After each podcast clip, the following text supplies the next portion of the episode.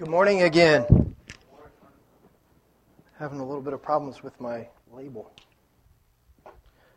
I wanted to ask you guys a couple quick questions. I, just just on Mother's Day, I didn't realize some of this. Um, I, I'm going to need your guys' help. Did Mother's Day begin here in the United States? Does anybody know? How many of you guys think Mother's Day began in the United States? Okay. Actually, I didn't realize this. Uh, ancient Greece actually showed some possible signs of celebrating moms. Um, not necessarily on uh, this day every year, but uh, they showed signs of that. And then a little later, England did as well. Uh, when was the first Mother's Day celebrated in the U.S.? Any ideas? What's that? 1800s? Uh, go a little bit further. 1940, a little bit back. It was 1907. It was first celebrated in the U.S. Uh, where was it first celebrated in the U.S.? Anybody have an idea? No, no, not New York. It was actually, I was surprised where it was celebrated at. Actually, uh, somebody from the church is actually, I think, from around this area. It was in uh, Grafton, West Virginia, is where it was first celebrated. When did Mother's Day become a national holiday? So it was first celebrated in 1907. Do you know when it became a national holiday? Any ideas? 19, obviously, it was after 07, right? 63, no, no.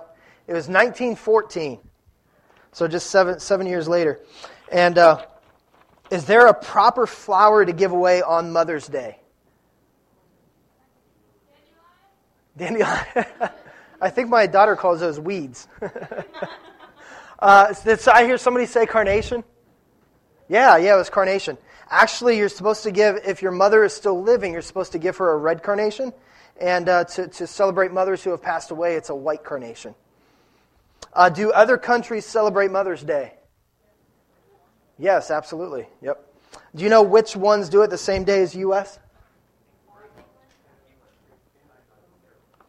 Yeah, I followed that real well. Um, it was, uh, let, let, me see here. It says uh, actually Denmark, Finland, Italy. Uh, I think some of you guys have been to Italy, right? Uh, Italy, uh, Turkey, Australia, Belgium. England is not in there. Yeah, yeah. So they must celebrate a different day. All right, this is, a, this is an easy question. When is Mother's Day celebrated every year?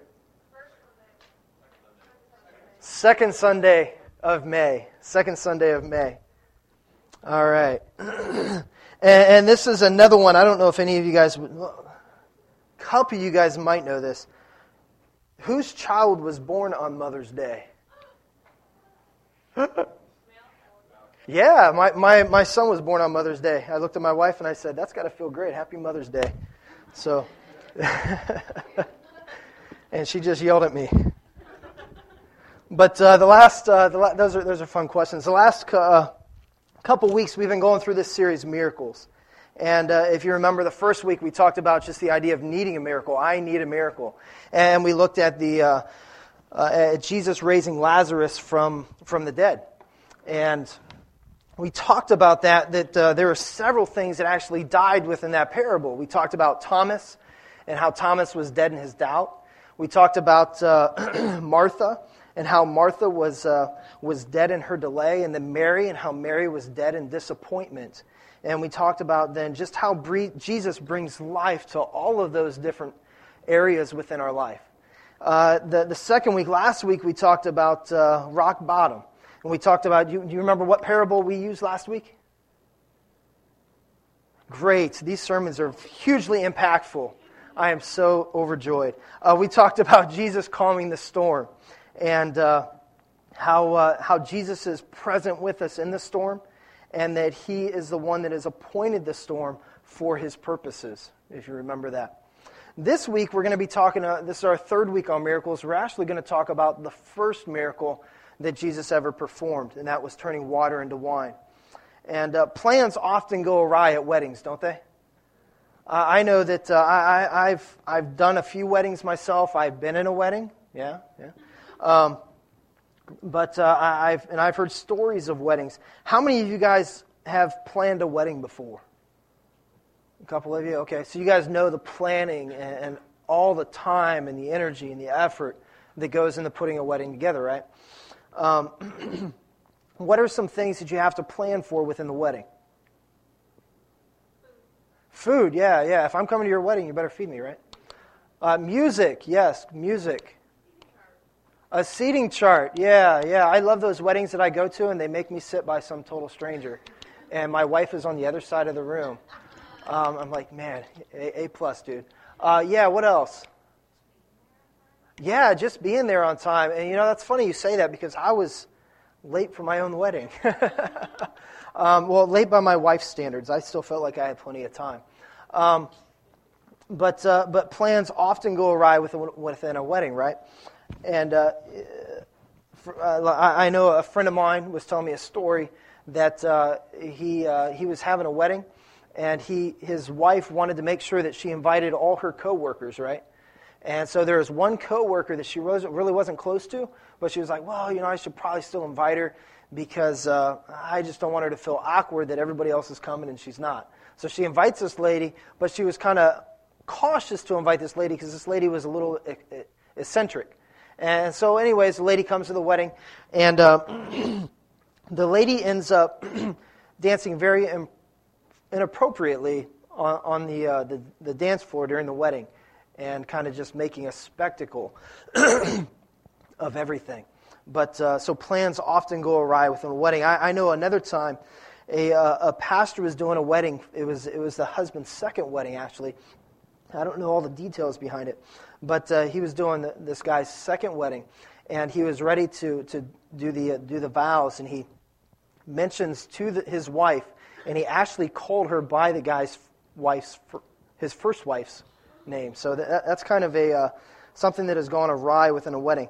And as I mentioned earlier, I was, uh, I remember my mother-in-law called me on my wedding morning, because I had a friend of mine pick me up, and I'm never one good for details and the timing that it takes to do details. And so that morning I was like, well, you know, I got to do this and this and this. And uh, it's been so long ago now, I don't remember all the details. But uh, I just remember my mother in law calling me and saying, um, Are you coming? And I was like, Oh, yeah, I'll be there. so I wasn't late for the, for the uh, ceremony or any of that kind of stuff. But uh, some people were starting to get a little bit concerned. So, but uh, weddings can oftentimes go awry, can't they? Not go as planned. And actually, within uh, excuse me, within uh, the the wedding we're going to look at here, something didn't go as it was planned to go. And, and one of the things that I want you to realize within the culture of Jesus' time, a wedding was not just a simple couple hour event. And I know when I say simple, you guys are like, well, I planned that simple couple hour event, and that took forever for me to put that together. Well, imagine if you had to plan a wedding that lasted for an entire week, and you had to provide the, the food and the drink and, and just this ongoing party and celebration for an entire week. And, and that is the wedding that Jesus finds himself in in his first miracle, turning water into wine. Turn with me to John 2, verses 1 through 11. And if you don't have a Bible, slip your hand up. We would love to give you a Bible, and you can put your name in this and call this yours. But turn to John 2, John chapter 2, Matthew, Mark, Luke, and John. So it's uh, the fourth book in the New Testament. And uh, look in chapter 2, verses 1 through 11. As you're turning there, I want to tell you a little bit more. Jesus traveled, it's going to tell us here, three days to get to this wedding. Okay? And uh, as I mentioned, that wedding was something that lasted for an entire week. But look with me here in John 2, verses 1 through 11. It says, On the third day, so Jesus traveled three days, a wedding took place at Cana in Galilee. Jesus' mother was there, and Jesus and his disciples had also been invited to the wedding. When the wine was gone, Jesus' mother said to him, They have no more wine. Dear woman, why do you involve me? Jesus replied. My time has not yet come. His mother said to the servants, I, I love this. This is like typical mom, right? Uh, okay, I heard you, Jesus. Um, guys, do whatever he tells you to do. He's going to do it anyways, right? And, and, it goes on, verse 6. Nearby stood six stone water jars, the kind used by the Jews for ceremonial washing, each holding, holding from 20 to 30 gallons. Jesus said to the servants, Fill the jars with water. So they filled them to the brim. Then he told them, Now draw some out and take it to the master of the banquet. They did so, and the master of the banquet tasted the water that had been turned into wine. He did not realize where it had come from, though the servants who had drawn the water knew. Then he called the bridegroom aside and said, Everyone brings out the choice wine first, and then the cheaper wine later, right? After the guests have had too much to drink. But you have saved the best till now. This is the first of his miraculous signs Jesus performed at Cana in Galilee he thus revealed his glory, and his disciples put their faith in him. Now, now things didn't go planned at this wedding, right? And this morning we're going to talk about unmet expectations.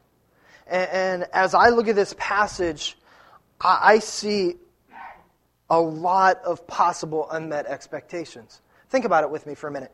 Even within a marriage context itself, when you enter into marriage, don't you enter in and there are unmet expectations? Those of you guys that are married, right?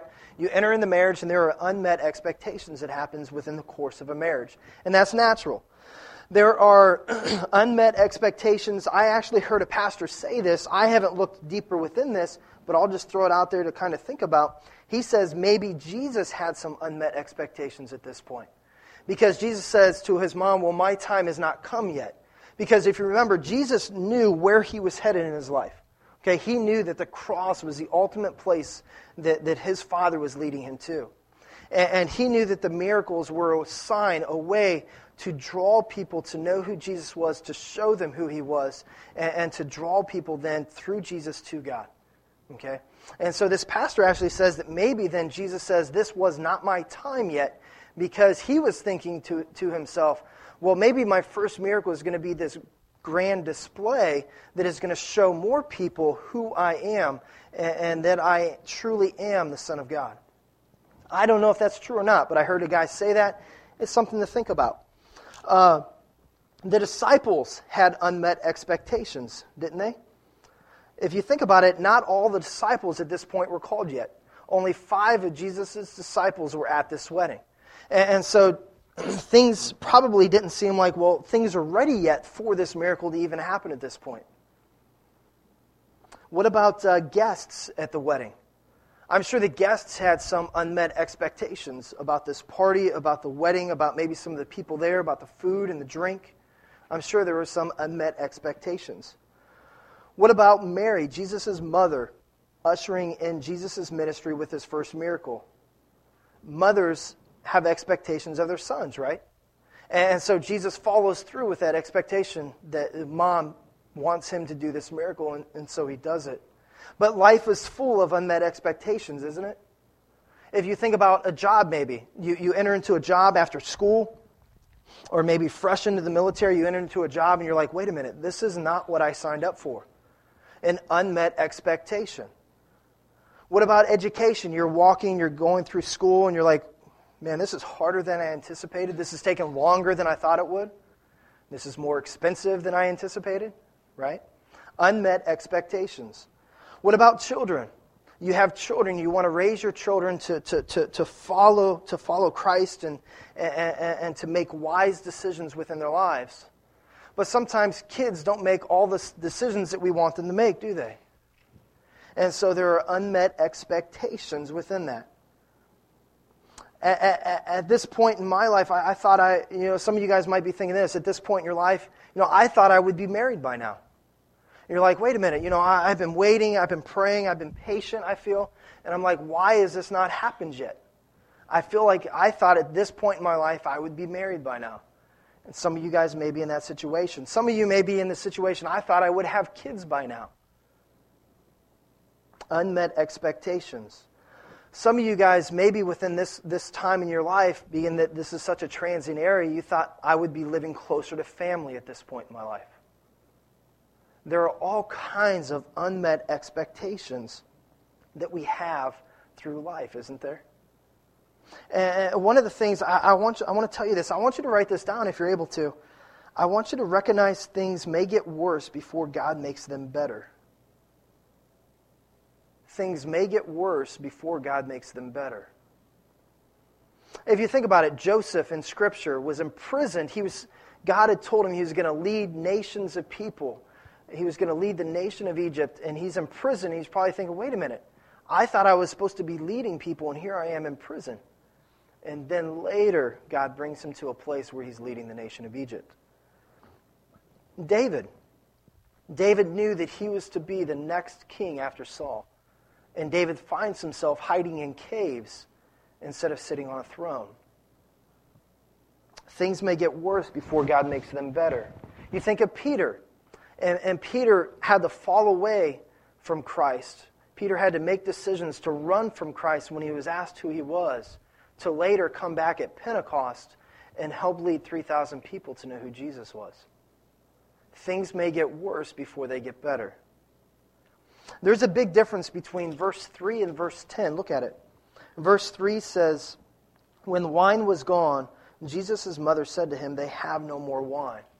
And verse 10, it says, uh, Everyone brings out the choice wine first, and then the cheaper wine after the guests have had too much to drink, but you have saved the best till now. There's a huge difference, uh, a huge difference between verse 3 and, and verse 10. And, some of you may be sitting right now in verse 3 saying, wait a minute, there's so many unmet expectations right now within my life. God, I don't understand what's going on. I don't understand why this is true. Things oftentimes get worse before they get better. But let me emphasize the better is not always what we anticipate either. Look in 1 Peter 5:10. Can we throw that up here on the screen? Uh, I want to show you where, where, where I get this from. Maybe 1 Peter 5:10. There we go. And the God of all grace, who called you to his eternal glory in Christ, after you have suffered a little while, will himself what? Restore you and make you strong, firm, and steadfast. So things may get worse before they get better. And again, I'm not saying that better is going to be within your mentality because God has a different idea of what better is sometimes. Okay? And that better may not even happen here, but it's going to happen at some point but there are always unmet expectations that we walk through in life. Many of you guys know at this point that uh, my wife and I had our baby this week. And I want to bring her up here and just show you if that's okay. Is she sleeping?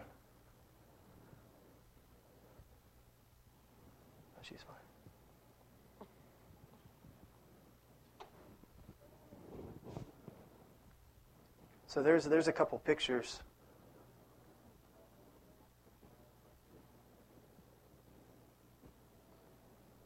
But this is, uh, this is Caden Mariah. And she was born on uh, early Tuesday morning. And as we're talking about unmet uh, expectations, we uh, we've been ma- waiting for uh, Caden for uh, for nine months, and we uh, we rushed to the hospital on a Tuesday. Well, it was late Monday night, early Tuesday morning at one o'clock when when uh, she was checked in at the hospital, and uh, uh my wife's water had broke, so we run, rushed to the hospital. Everything was pretty much as we anticipated. We've already had two, and we knew okay, the water broke. It's time to start heading to the hospital. And so we go, my wife gets checked in, they get her hooked up to all the machines and everything. They re- register heart rates and, and blood pressures and all those different things. They hook the baby up, and everything's going fine. And, and they, you know, those list of questions, um, some of you guys are nurses, those list of questions that, uh, that the nurses have to ask to, to, to get everything checked in. And they're running through those list of questions with my wife. And then all of a sudden, for, for no apparent reason, the baby's heart rate dropped.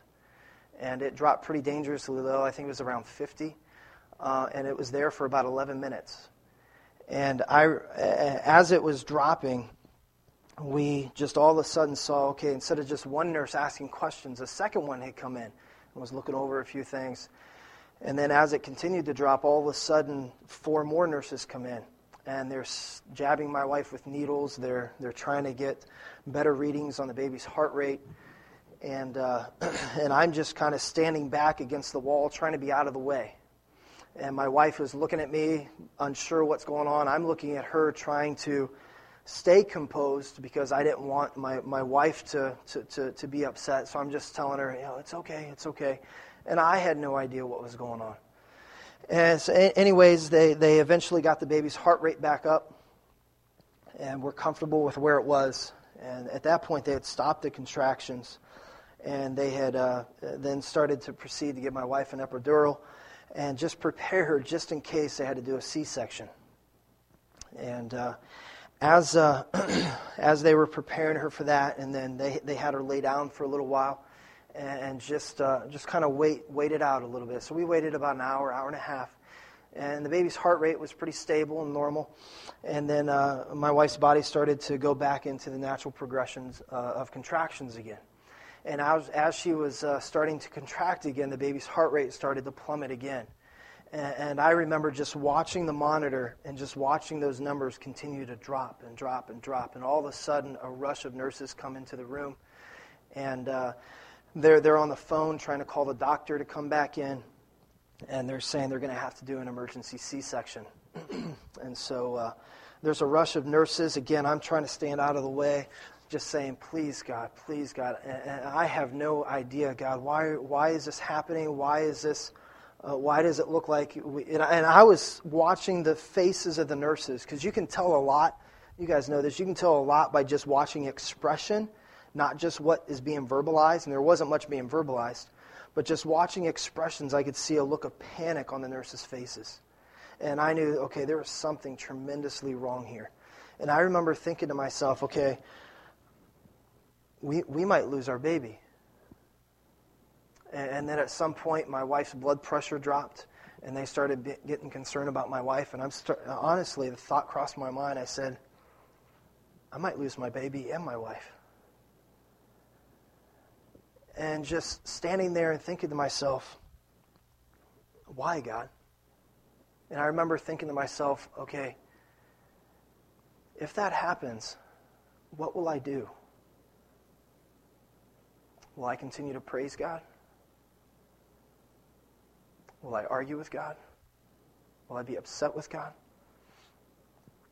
Will I run from God? Honestly, I said, Will I still do this? All those thoughts crossed my mind. I'm just being very vulnerable with you here. Because we had walked through two pregnancies and deliveries that were smooth and never anticipated this. Well, they rushed my wife off to the operating room. They had me dressed and all the, the stuff I had too, and they had me wait out in the hall for about five minutes. And I just remember standing there in the hallway just saying, Please, God, please protect my baby and protect my wife. Watching the nurses rush in and out of the room and the doctors rush in and out of the room. And at some point, they came and got me and had me sit next to my wife as they uh, performed the C section. And I guess my wife told me later that in the operating room, they actually had lost the baby's heart rate. Um, they, they had monitors hooked up internally and had to take those off and were trying to find it on the outside and couldn't find it. And to our knowledge, the babies never went into cardiac arrest or anything, but they just couldn't find it, and so they were panicking, not knowing, okay, what is going on. And so they did the C section in seven minutes and had the baby out. And I remember just hearing the baby crying coming out, looking at my wife, and both of us just started crying. And I remember looking in the corner of my eye uh, on, the, on the warming tray that they put the babies on to, to wipe them off and check them out and just looking at the corner of my eye and seeing the baby laying on the tray. And then I looked at the face of the nurse because I wanted to see okay, is there a, a, face of panic or a face of relief? And I saw a face of relief. And I just, Connie and I looked at each other and said, Thank you, Jesus. But I can tell you that that was the scariest thing that I have ever been through and my wife has ever been through. And as we talk about unmet expectations, we don't understand why God does some of the things He does. But I remember standing there through this and saying, okay, there's two things that I have to do. The first thing I have to do is look to Jesus for the solution. I have to say, okay, God, you know what you're doing. You have all of this planned out. I don't understand your ways sometimes, but God, you know what you're doing. So I had to say, okay, Jesus, you have a solution. It may not be the solution that I want. I had no idea what God was going to do. And now I'm blessed that God has worked everything out. And baby and Connie are healthy and fine and home. But I remember saying, okay, I have to trust that Jesus knows what he's doing. And so that was a verse 3 moment that we were in, where things were going not as expected. We had no idea how things were going to turn out, when they were going to turn out. And uh, many of you are in that verse 3 situation right now, whether it's with, with uh, finances, relationships. Maybe you're struggling to. Uh, to, to just be reminded of who Jesus is. Maybe you're having a hard time in school. But I want to show you a verse on, on the screen that, that I remember looking at uh, years ago. And I actually remembered that verse earlier this week as we were at the hospital. There you go. It's Matthew 11 6. It says, Blessed is the man who does not fall away on account of me. This was uh, something that Jesus had said to his disciples when, uh, when there were problems that were arising. And Jesus basically says, Do not fall away on account of me, Jesus. Do not fall away because of the, the paths that I will lead you on. Trust me through that. Follow me through that. And I remember standing in the hospital teaching this verse many times and thinking at that point, saying, okay, I've got to trust that God is doing and knows what's going on, that God is involved in this. And, and so, the first thing that I challenge you to do is look to Jesus for your solution. The second thing I challenge you to do is do what Jesus says. Do what he says. You, you say it, it, it's. Uh, it's easy to say, you know, I, I, want a miracle within my finances. You know, we're struggling and things aren't going well. And, and it's easy for us to say, okay, God, I need a miracle here. But I, I challenge you, are you tithing? You know, it, it's easy to say, you know, God, bring the right person for me to marry within my life. I'm struggling in this area, Lord. This is a dark time. This is a verse 3 time for me. But can God do that if you're just hopping from one relationship to the next and not trusting God to provide that person. You know, maybe your verse 3 situation is I know here in a very transient area that it can get extremely lonely, lonely sometimes. And maybe your verse 3 right now is I just need friends. I need to connect with people. It's hard, though, to connect with people if you're not doing what Jesus wants us to do, and that is get in community with other believers and followers of Christ. You know, get involved in a small group. Come and worship with us regularly. Go hang out and have lunch. Get together. Form those relationships. You know, some, some of you guys may, may be at the point, your verse 3 situation, maybe, God, I just want you to be real in my life. I feel like you're so far and so absent right now. I just want you to be real right now. And so maybe you're, you're, you're, you're crying out for God to be real in your life, but yet you won't share Jesus with the people around you and invite them to church or to this or to that to be with you in community with other believers. So, the simple thing, the gist of it is do what Jesus tells us to do. Don't just cry out for that miracle and not follow the steps that Jesus wants us to walk. Because sometimes we can walk right away from that miracle if we choose.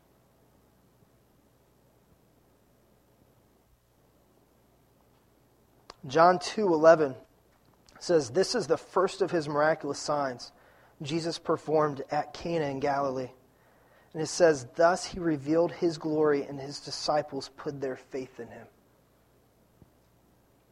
He revealed his glory, and the disciples put their faith in him. I want to ask you guys, no matter where you're at right now, a verse 3 situation, maybe a verse 10 situation, but I want to ask you are you allowing God to reveal himself to you and through you to those around you? Some of us are in that place where we just need to look to Jesus for the solution. And maybe you've never done that before. and you're at that place you just you're you're saying god i just i don't even know who you are if you are real or even exist but god i'm in this hole i'm in this verse 3 situation and god i just cry out to you and ask you take this i can't do it maybe that's the situation you're in right now maybe others of you are in that verse 3 situation and and, and, and you're at the place where you have cried out to god for the solution but now you're just in that place of walking in obedience and not falling, falling away from Christ because of the path that He's walking you through right now. Wherever that is, I challenge you to do those two things. I challenge you, encourage you with all that I have to do those two things as I've had to do this week. We don't always understand the reasons that God does certain things. But I can assure you, as we talked about two weeks ago, Jesus feels where you're at. As Jesus wept over Lazarus, Jesus weeps with you. Let's pray. Lord Jesus, thank you just for who you are. Just, Jesus, that you care about where we are. you care about the situations that we're walking in. You care about whether we're in a verse 3 situation where things are unmet expectations are all around us and feel like they're surrounding us, Lord. Or Jesus, you, you even care when we're in verse 10 and things are going well. But Father, I pray that we would do those two things, that we would cry out to you and realize that you are the solution, Lord, whatever situation that we face, and that you want to walk with us through those things. And Jesus, I pray that we would then walk in obedience to you and what your word challenges us to do. Lord, I pray that we would walk in leading others to you. Lord, I pray that we would walk in building community and forming community with other believers to worship you together, to encourage one another, to challenge one another, Lord. Lord, I pray that we would take your word and that we would read it to know you, to have you speak to us. Lord, I pray that we would be in prayer, that we would pray to you just the things that are going on and take those things to you continuously, Lord. Tell you how we feel because you care. So, Jesus, wherever we're at, whatever situation we're in, I pray that you would challenge us to do those two things, Lord. To look to you for the solution and to do what you command us to do. It's in your precious name, Jesus. Amen.